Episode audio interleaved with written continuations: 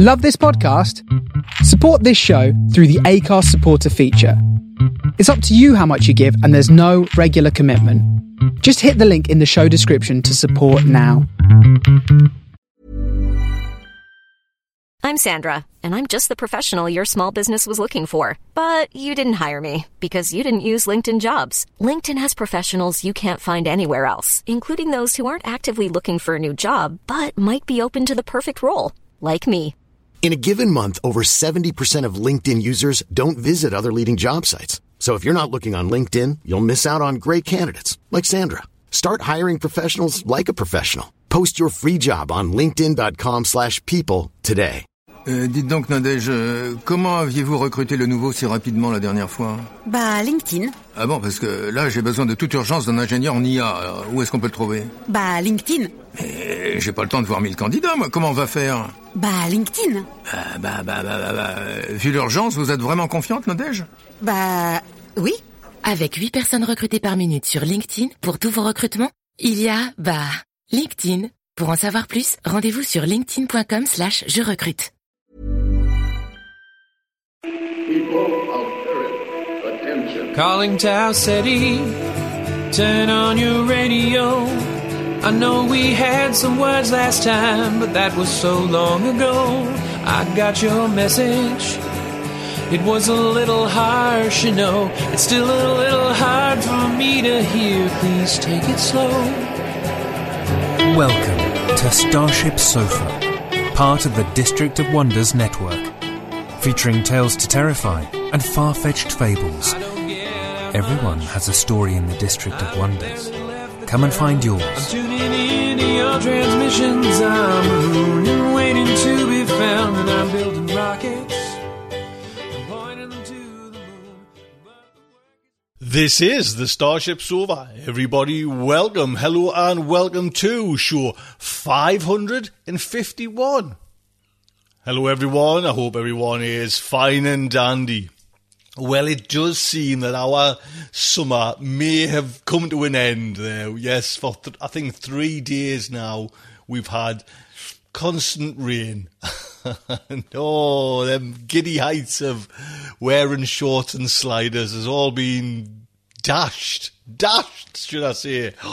what a shame. But my allotment is just guzzling up this water that's coming down. And if you follow us on Instagram, you might see some like some, or you will see some of my pictures there. It's just flourishing away there. And if you popped over YouTube, you'll see it's kind of digging and picking and doing this and that. Oh, it's a it's a way. So, anyways, let us get into today's show. It is we've got a main fiction. It is Out of the Blue and Into the Black by Luke Hindmarsh. Yes, how it it is! A, it's a fantastic story, and it's narrated by Pixie Willow.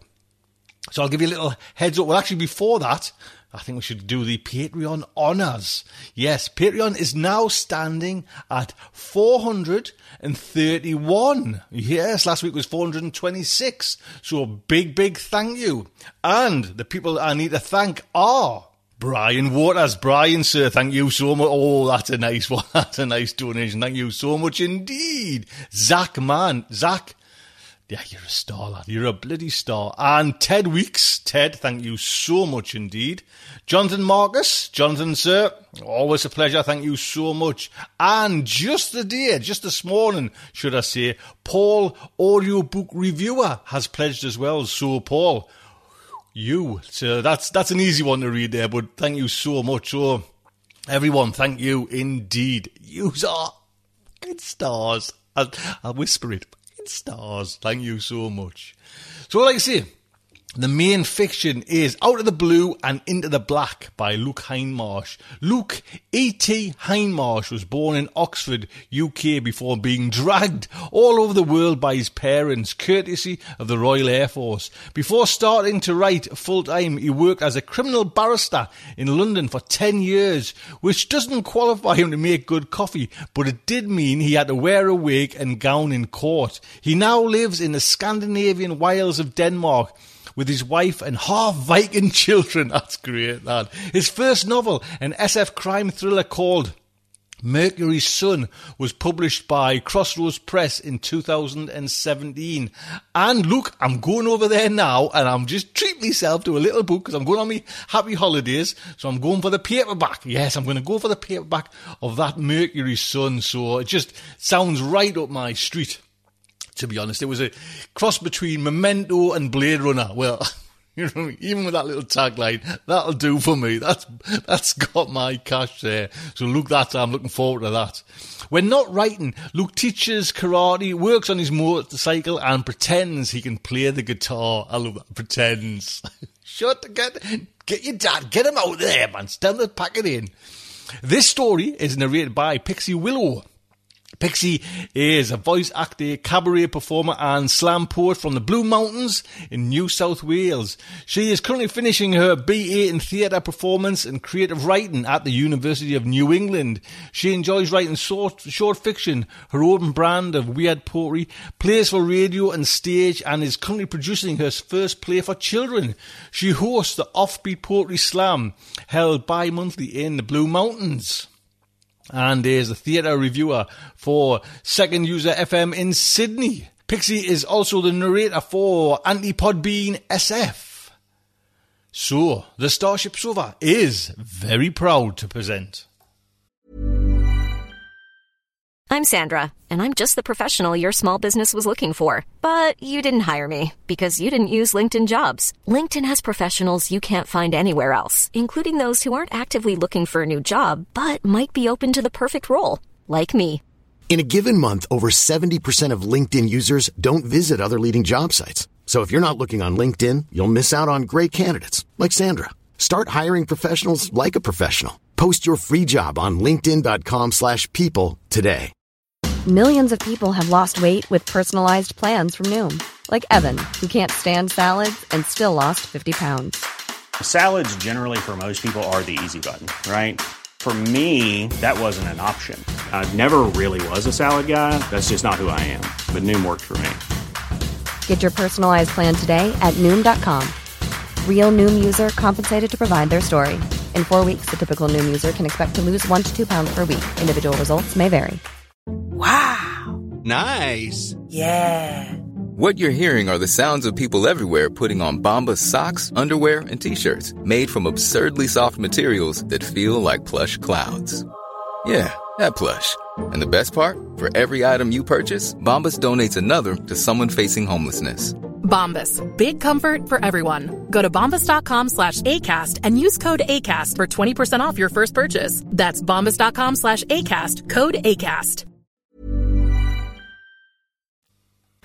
Out of the Blue, Into the Black by Luke E.T. Hindmarsh.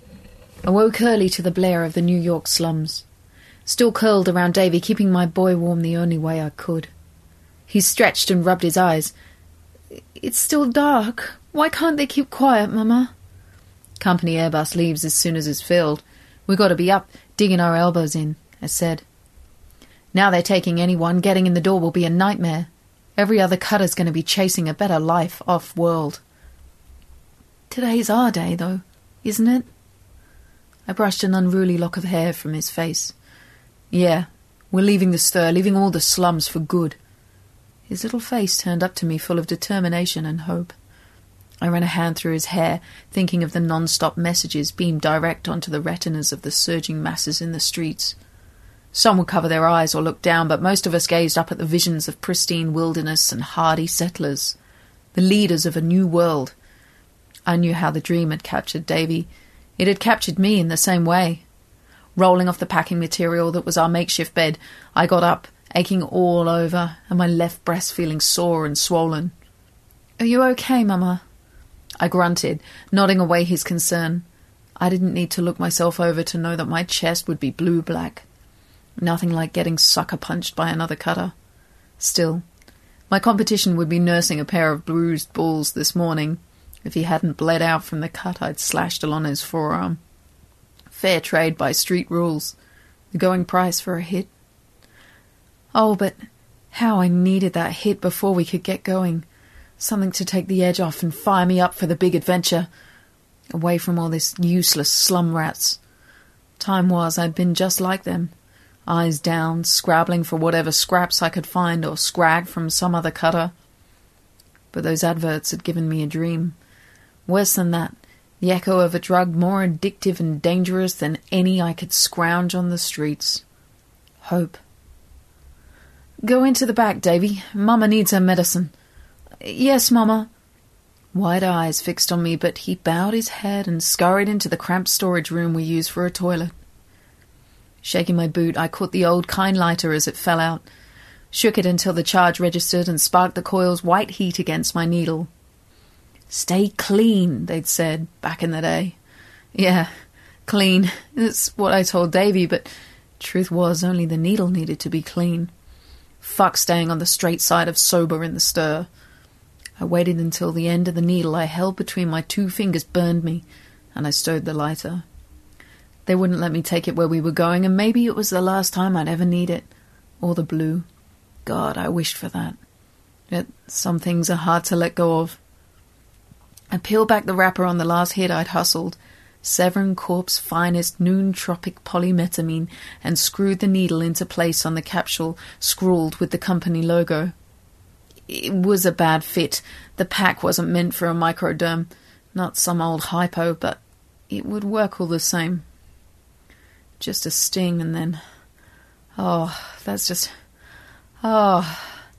As I chased the sweet fluid right into my arm, careful to avoid the veins. Didn't want a heart rush ruining my day. I needed the help of a slow dose. The cramped, junk filled space of our room receded, and everything came up shiny and new. Deep focus. How I loved going into the blue. But it was hiding, and I wasn't about that. Not any more. Time I stepped to and didn't look back. Davy, I called, let's go. He crept back into the room, watching my every move. I knew what he was thinking, remembering the times a hit had made me angry or sent me sprawling. It's okay, I'm okay, we'd best be going, is all. I'm hungry, Davy said. We'll eat soon. Pulling my boots on and stowing my needle, I burrowed through the junk I'd used to block the doorway. Outside, laying in the corridor, were half a dozen slummers. One lay sprawled with his throat cut. Random, or one of the cutters I'd run a scam on. If Cadex or any of the others was hunting us now, now was the time to be getting out of this shithole. Permanently. Still, this being the middle of the stir, maybe it was just a joy kill. Another good morning sunshine day. Davy, wait there, don't come out. Glancing over my shoulder to make sure he'd done as I'd told him, I rolled the corpse, just to be sure they'd stripped him of everything except the blood soaked rags that covered him.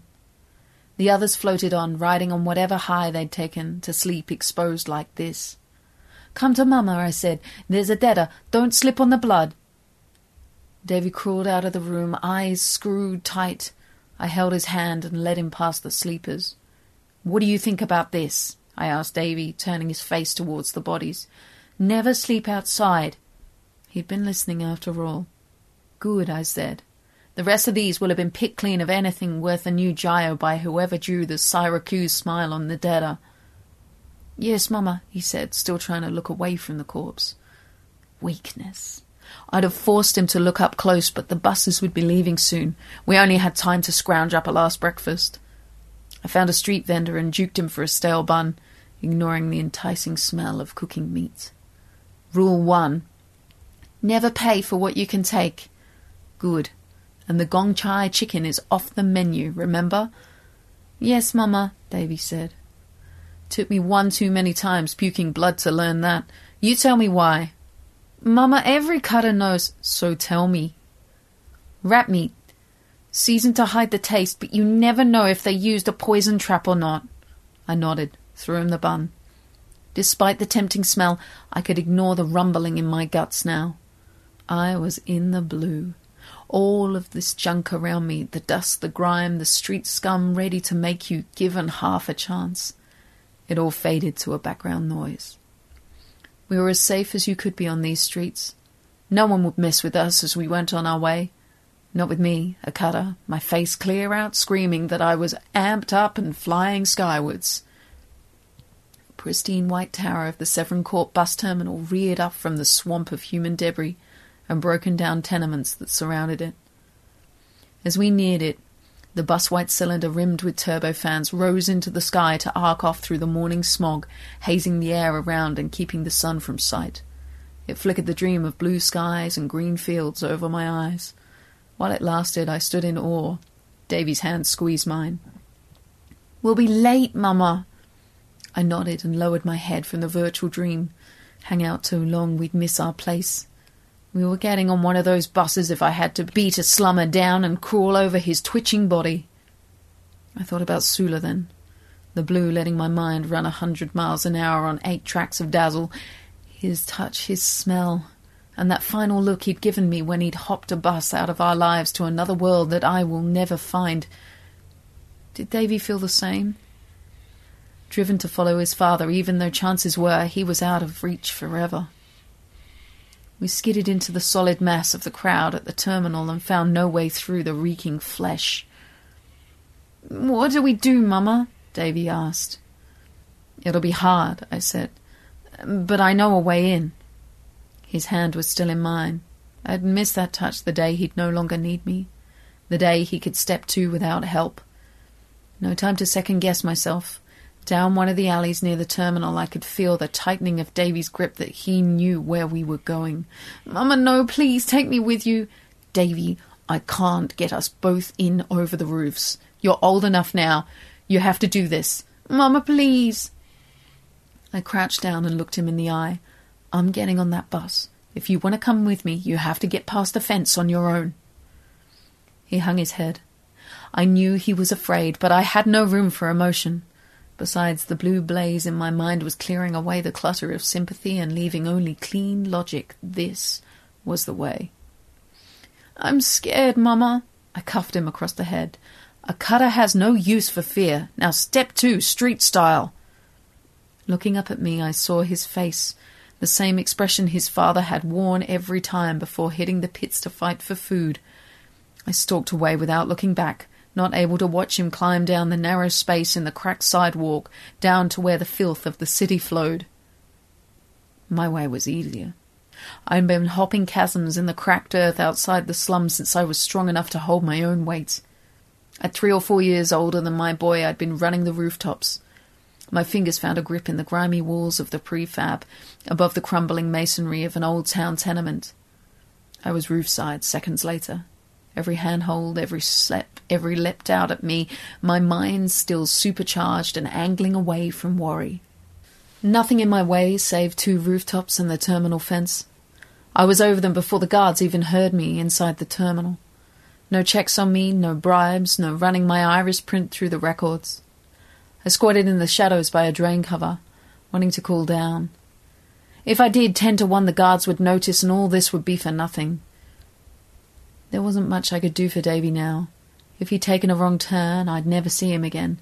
If he took too long, the rats would get him, taking their toll of flesh on all their number we've barbecued. I tore a strip off my clothing, wadded it around my kind lighter, and set it to ignite. Dropping the bundle down the drain, I held my breath. No splash. A second later, the cloth flared alight. Not much, but maybe enough.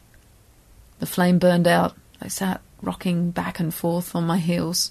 Another Airbus took off, its whine making me grip my teeth. Soon it would be too late. Stay or go. Take my own chance of freedom before it slipped away. A filth smeared hand emerged from the drain. I grabbed it, pulling the bony arm until the rest of Davy appeared. His face was bleeding, but I relaxed when I saw it was a cut, not a bite. There's nothing between us and the endless sky now, sweetheart. I held him tight. Just a bus and a rocket ride to space. Davy breathed deep but kept silent. One of the blue tracks in my mind started the beat pods of my memory whirring, fragments of pre burnout songs coming back to me. My own Mama San's favourite, the one she'd sung to me as a squealing brat while she'd ridden the dragon down the sweet escape of oblivion after another night earning her way. I started humming along. Come on, we've got to run, I said. Ahead of us was the last of the buses to leave. Back door open, space left inside. I dragged Davy along. A young woman carrying her baby was waiting to get on. and a middle aged slummer, a real degenerate, was running for it, off to our side, as if they'd have wanted a waste of skin like him out in the new colonies. I paced him, almost carrying Davy, waiting for our chance. If there was some final check before getting on the bus, maybe I could use them as cover. Reach the back door, room for one, maybe two. We'd make the space. You'd be surprised at how much people can squeeze themselves down when there's no choice. This is it, I whispered to Davy. Stay close. His hand tightened, but all I heard from him was panting breath. Mother and baby on first. I could try and muscle past them, but a cutter's got to have some shred of honour. The only thing I had left to show my son. Besides, there'd be someone on board who'd get hot if I did the next thing would be security stomping down on us. With her and her brat on board, the door started to close. I looked at the middle aged scrag. He looked at me, looked like he was about to speak, and I didn't give him the chance. I drove one of my bony elbows into the side of his head, not stopping to see the result.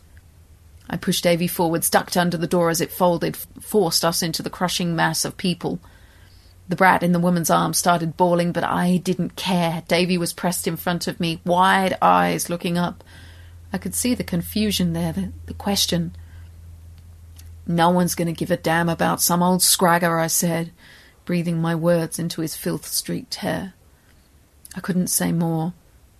The bus began to move, and the pressure of buses screamed. The, the pressure of bodies squeezed the breath from me.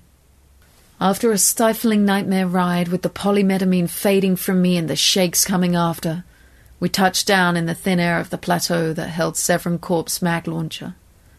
Ready to be flung outwards, a shaking, sweating space monkey scratching inside my skull and screeching for another hit. Screw that. We're going into the black, baby. I squeezed Davy. Never coming back. He looked around, mouth open. Everything's so clean. I grunted, squinting into the sharp sunlight. I scratched my arm, feeling the old itch begin. Nothing and nobody to meet us. A mechanized voice boomed from somewhere. Come forward, line up, put your thumbs on display, place all weapons and sharps and narcotics in the drop chutes. Do this, do that, Davy said. I know. Slum rats only do what we're told when someone points a gun our way or beats us with a nerve wrench, but this time we play nice, understand? I'll be good, Mama. Soon we'll be off this junk pile. Once we're out of there, a new world will be ours, won't it? Will Dada be there? Maybe, I said and fell silent. I was going to carve out our piece of whatever world we landed on. Fuck Sula for running out on us. Anything's better than the cesspit we've come from, right?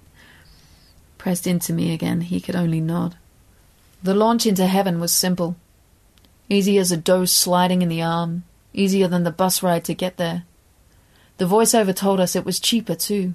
Hurling us from the Earth's choking grip cost less energy than shipping us across the state line had.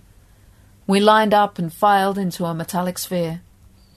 It's like the smash me balls we used to throw at the other street kids, Davy said. I grunted. I'd done the same at his age. We were thrown straight into the void. I looked to see where Davy was strapped in. His eyes were closed and he'd gone pale, but I felt a surge of pride in my boy. Unlike me and most of the adults around him, he hadn't shamed himself.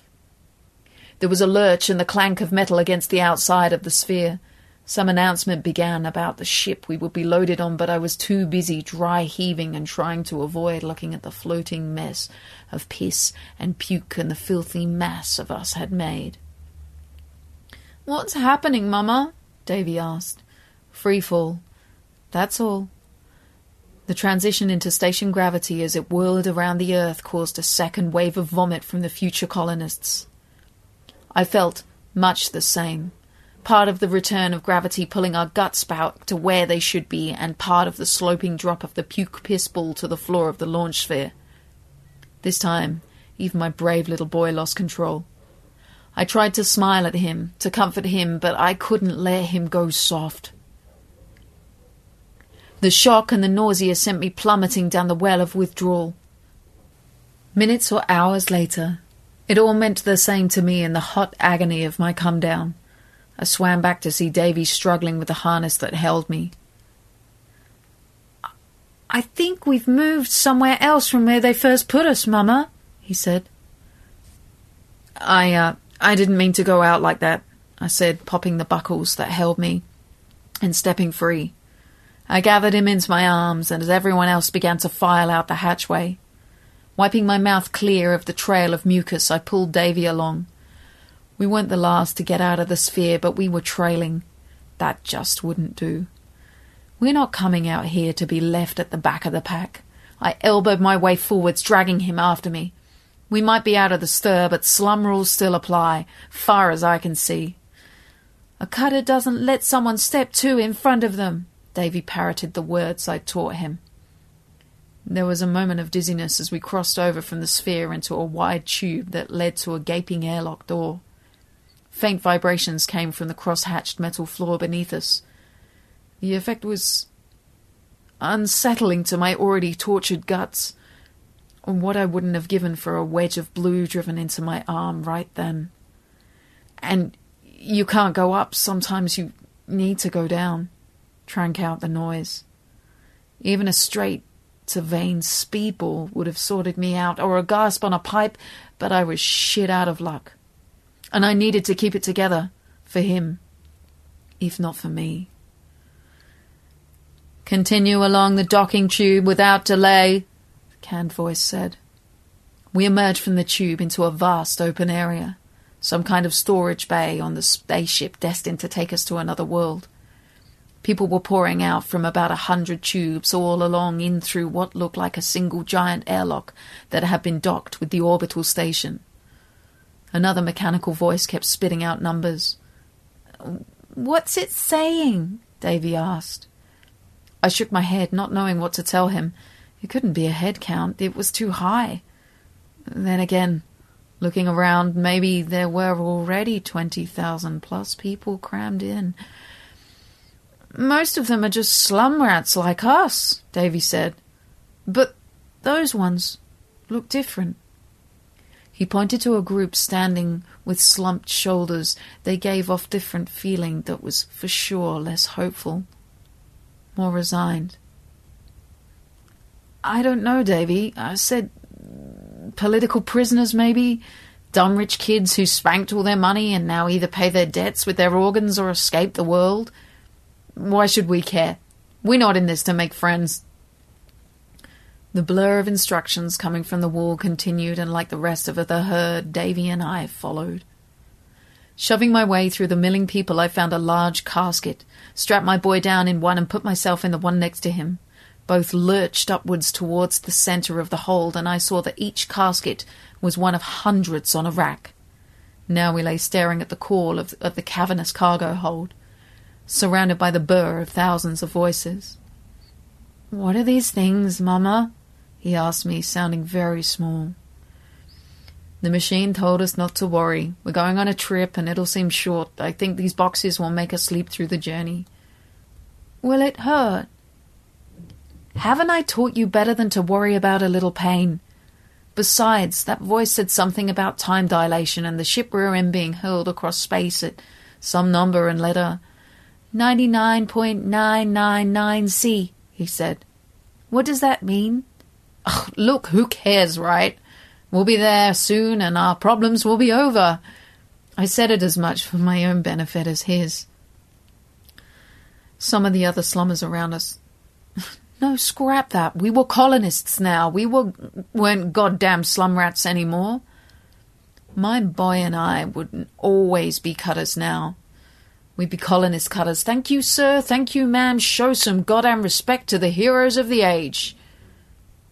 Anyway, our fellow pioneers, they wanted to talk, but not to us. The dangerous edge was still visible, the don't fuck with me look I had worked on all my life. The conversations buzzed around us excitement, some fear, talk of how the promise of null point energy was finally setting us all free. But Davy and me, we were outside their little groups, above them. Mm, that's what I told myself. Only a little girl, Three or four bods over looked at us. She must have been, what, eight years old? close enough to Davy's age that maybe they'd be friends when they got to where they were going. There was a twist to her lips as if she wanted to smile but didn't know how. I knew that feeling. Fifteen years ago, that could have been me, right before Mama San died and I started stepping too so I didn't have to earn night pay. Before Davy, before Sula, before my first flash of blue. Something made me want to tell her it was all right. Spout the same crap I'd given Davy. We're on our way to a brighter day, a real future. I'd even believed that bull, but her mother, or at least the woman with her, never a good idea to make assumptions with slum rats, even ones turned colonist, turned her head away and said something sharp to her. I didn't quite catch it, but it was okay. The old smile, that self mocking and savage, cleaved my face. Forget the stupid kid already. Davy could find his own friends, if he was weak enough to need any. There was a metallic grating as the tubes retracted. The airlock clanged shut, lights out. Mama, Davy said. I opened my mouth to tell him there was nothing to worry about to keep his edge, but a thrumming pressure in the air squashed the breath from me. Towers rose from the floor and walls of the cargo bay. Even as I fought for breath, the dark tips ground towards each other, sparked, filled the center of the bay with crackling field of energy. I looked into the light and felt a shocking pain surge through me. The light was gone, and the pressure. All I could hear was the groan that ran through the air. From the people or the ship. I heard it as the wail of the damned as they feel their first heat of the fires. Some of that last dissolving polymetamine was amping up my brain, or just an echo of who I might have been. A weak Mueller without the education of the streets, the hard lessons of the slums. The thought of her disgusted me. She'd never been a fit mother for Di Davy. Never had the nads to school him right the hard way, the only way. The lights came back up and everything shuddered. Davy? I'm okay, Mama. Is it over already? I think so. Hold tight. I'll. I was pulled forwards hard against the restraints until I felt like they were going to cut me apart. A sudden final jolt, and then the queasy falling sensation of zero. zero. I was pulled forwards, hard against the restraints until they felt like they were going to cut me apart. A sudden final jolt, and then the queasy falling sensation of zero G returned. Moans came from all directions. My Davy stayed quiet. Here we are. Out there, like I always promised you. Yes, Mama. The digitized voice hadn't lied when it told us that the caskets we lay in would make the trip seem to last only seconds, while our time would really shorten to less than ten days, as nearly six years burned by on the stinking, sweating wreck of the earth. I didn't understand how time could evaporate as we sped up and slowed down. what did it matter to me? All I knew was that out here was our new home. Some perfect crystal ready to be grabbed, to be laid at my boy's feet. The clanking of the airlock docking ran through the ship. So we're not landing planet side, I said. I think that was when everyone realized our destination was no New Eden. The same moment, all the hairs on my body leapt to attention. The air recyclers in the passenger bay were nearly twenty, thirty, however many thousand of us had hung in our straps as the ship decelerated, sighed, and stopped. No airflow. It wasn't a hard equation, even for my street schooling. A space as cramped as the luxury passenger bay we all shared wouldn't hold enough oxy for so many people to breathe for so long. I wasn't the only one who came to the realization that we needed out and soon. So much for being treated like brave pioneers, I said. Davy, can you get loose? Yes, Mama. I heard his restraints click while I still groped to release mine. Slumrats. Should have known better. Be ready. I found his hand and pulled him so he drifted over to me. His bony frame was shaking, and I might have called him on it, but it had sunk in. It had been staring me in the face, and I'd have seen it long before if I hadn't been skidding along on a come down. Or was it that I'd been dazzled by looking up at the stars and had missed that I was stepping in shit and dragging my boy with me? Whatever. Now every street instinct was buzzing. My hands itched for a blade or a pipe, anything to give me the edge. Let me fuck up anyone who got in the way. Nothing. In the cramped conditions, each desperate movement touched our neighbours, someone else fighting to release the catches that held them from floating free in the microgravity. The man to our right had freed one of his arms before the last burst of deceleration. Now it had ended, I could see the ragged ends of bone piercing the skin of his forearm. His head lolled towards me, and I could see he'd bitten through his tongue. It was more than I could take just then, cutter or no cutter. I turned my head away, and at that moment found my own release catch. Free. I drove upwards with my legs towards the exit, shielding Davy with my body. Soaring through the bay, we joined the others. A flight of dirty angels. We glided towards the airlock as it began to cycle. Some colonists banged into each other, bouncing off and wheeling into the path of other desperate men and women and children. Some had mistimed their leap for freedom and smashed hard into the bay walls, blood arcing out into crimson sprays to hang jewel like in the cloying air. I slammed into the side of the airlock and managed to get a grip, swung Davy into the opening. You good? Yes, Mama, I got a handhold.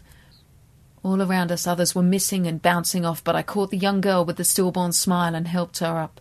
Pulled myself up after and grabbed hold of Davy. We take the front, Mama, he said. I only grunted. Ahead of us lights flashed on and off, creating a glittering path on every wall to lead the way. Why isn't it talking to us any more? Davy asked. I kept on pulling us forward, puzzling over what he'd said, the lack of verbal instructions. It meant something. The chicken ship voiceover stayed back home. That's all, I said. At the end of the airlock was a revolving tube like the one we'd taken from the launch sphere into this hole, but much wider and covered in grime. It was so dirty it gave me a sudden longing for the stir, for home. I pulled us into it and found myself pressed into a wall.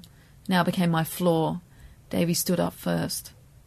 Behind, I could hear others joining us, but we were front of the line. we're stepping too, Mama, Despite my doubts, I was proud of him right then. As proud as I'd ever been. Pushing Davy behind me, I marched forwards. We came to a corridor that angled down, just a curve in the orbital station that we'd docked with. I thought, some rotational gravity thing, but no. My first step forward sent me sliding. Davy, look out! I was too surprised to say any more, but the others behind me did, screaming warnings as if anyone would listen.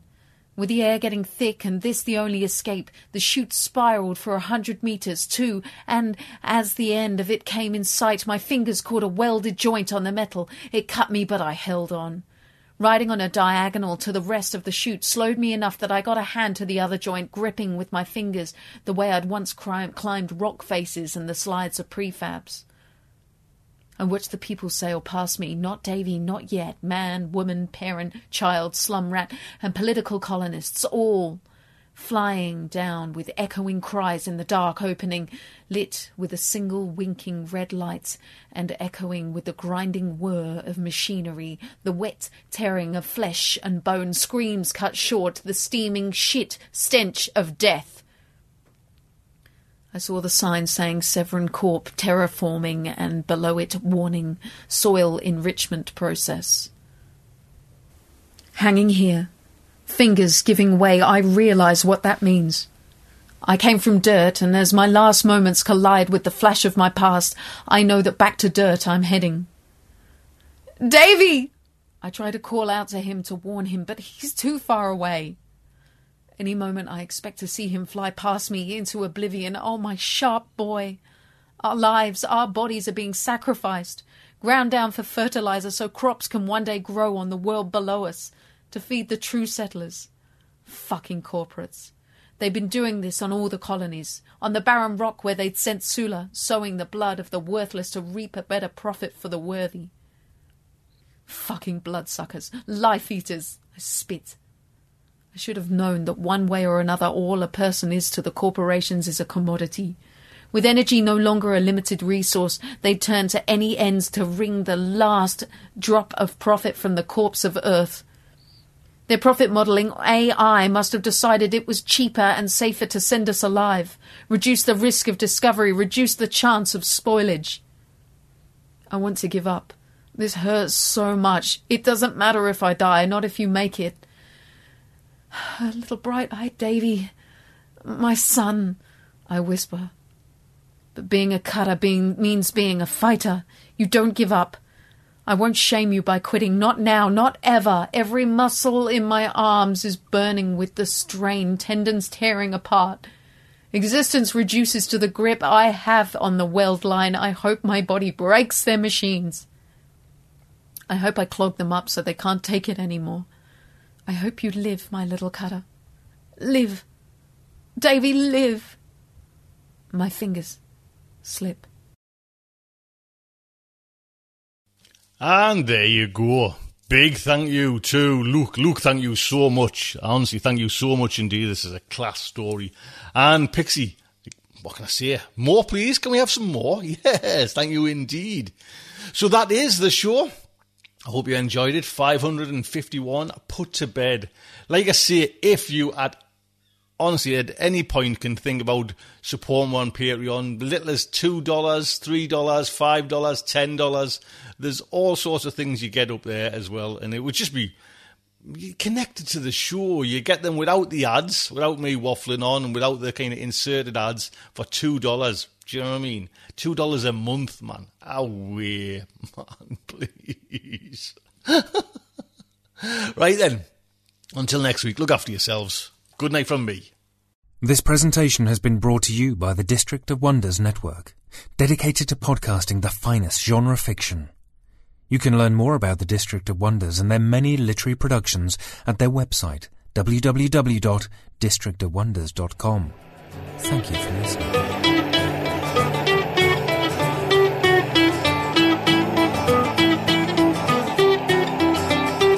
Get out much. I've barely left the ground. I'm tuning in to your transmissions. I'm mooning, waiting to be found, and I'm building rockets. I'm pointing them to the moon, but the work is going slowly. It won't get to you anytime soon. Can you reach me? Is my signal getting through? Turn on your radio. I wanna talk to you.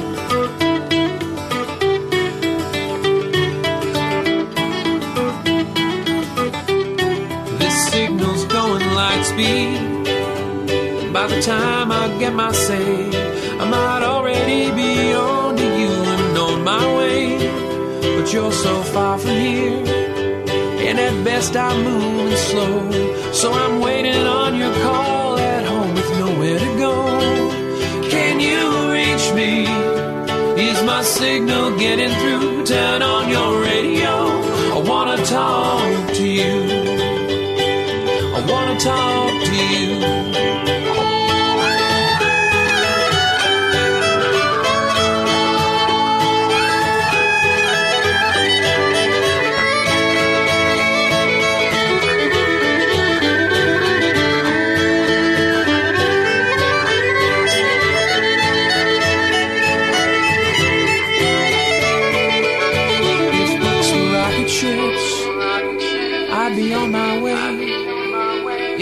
Cast myself on a radio wave, I might get to you someday.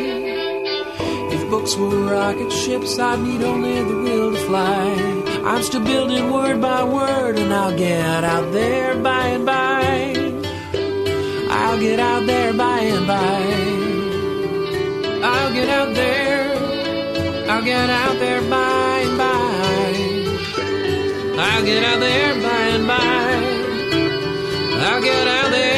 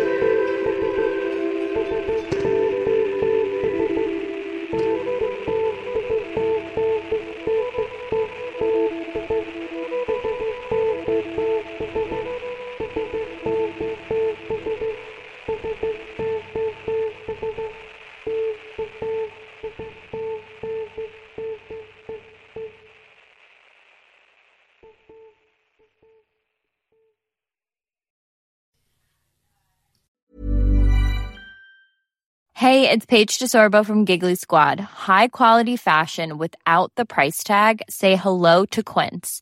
I'm snagging high-end essentials like cozy cashmere sweaters, sleek leather jackets, fine jewelry, and so much more. With Quince being 50 to 80% less than similar brands. And they partner with factories that prioritize safe, ethical, and responsible manufacturing. I love that. Luxury quality within reach. Go to quince.com slash style to get free shipping and 365 day returns on your next order. Quince.com slash style. When you make decisions for your company, you look for the no brainers. And if you have a lot of mailing to do, stamps.com is the ultimate no brainer. It streamlines your processes to make your business more efficient, which makes you less busy. Mail checks, invoices, legal documents, and everything you need to keep your business running with stamps.com. Seamlessly connect with every major marketplace and shopping cart. Schedule package pickups and see your cheapest and fastest shipping options from different carriers with rates up to 89% off USPS and UPS rates. And with the stamps.com mobile app, you can take care of mailing and shipping wherever you are. Make the same no-brainer decision as over 1 million other businesses with stamps.com. Sign up with code program for a 4-week trial plus free postage and a free digital scale. No long-term commitments or contracts. That's stamps.com. Code program.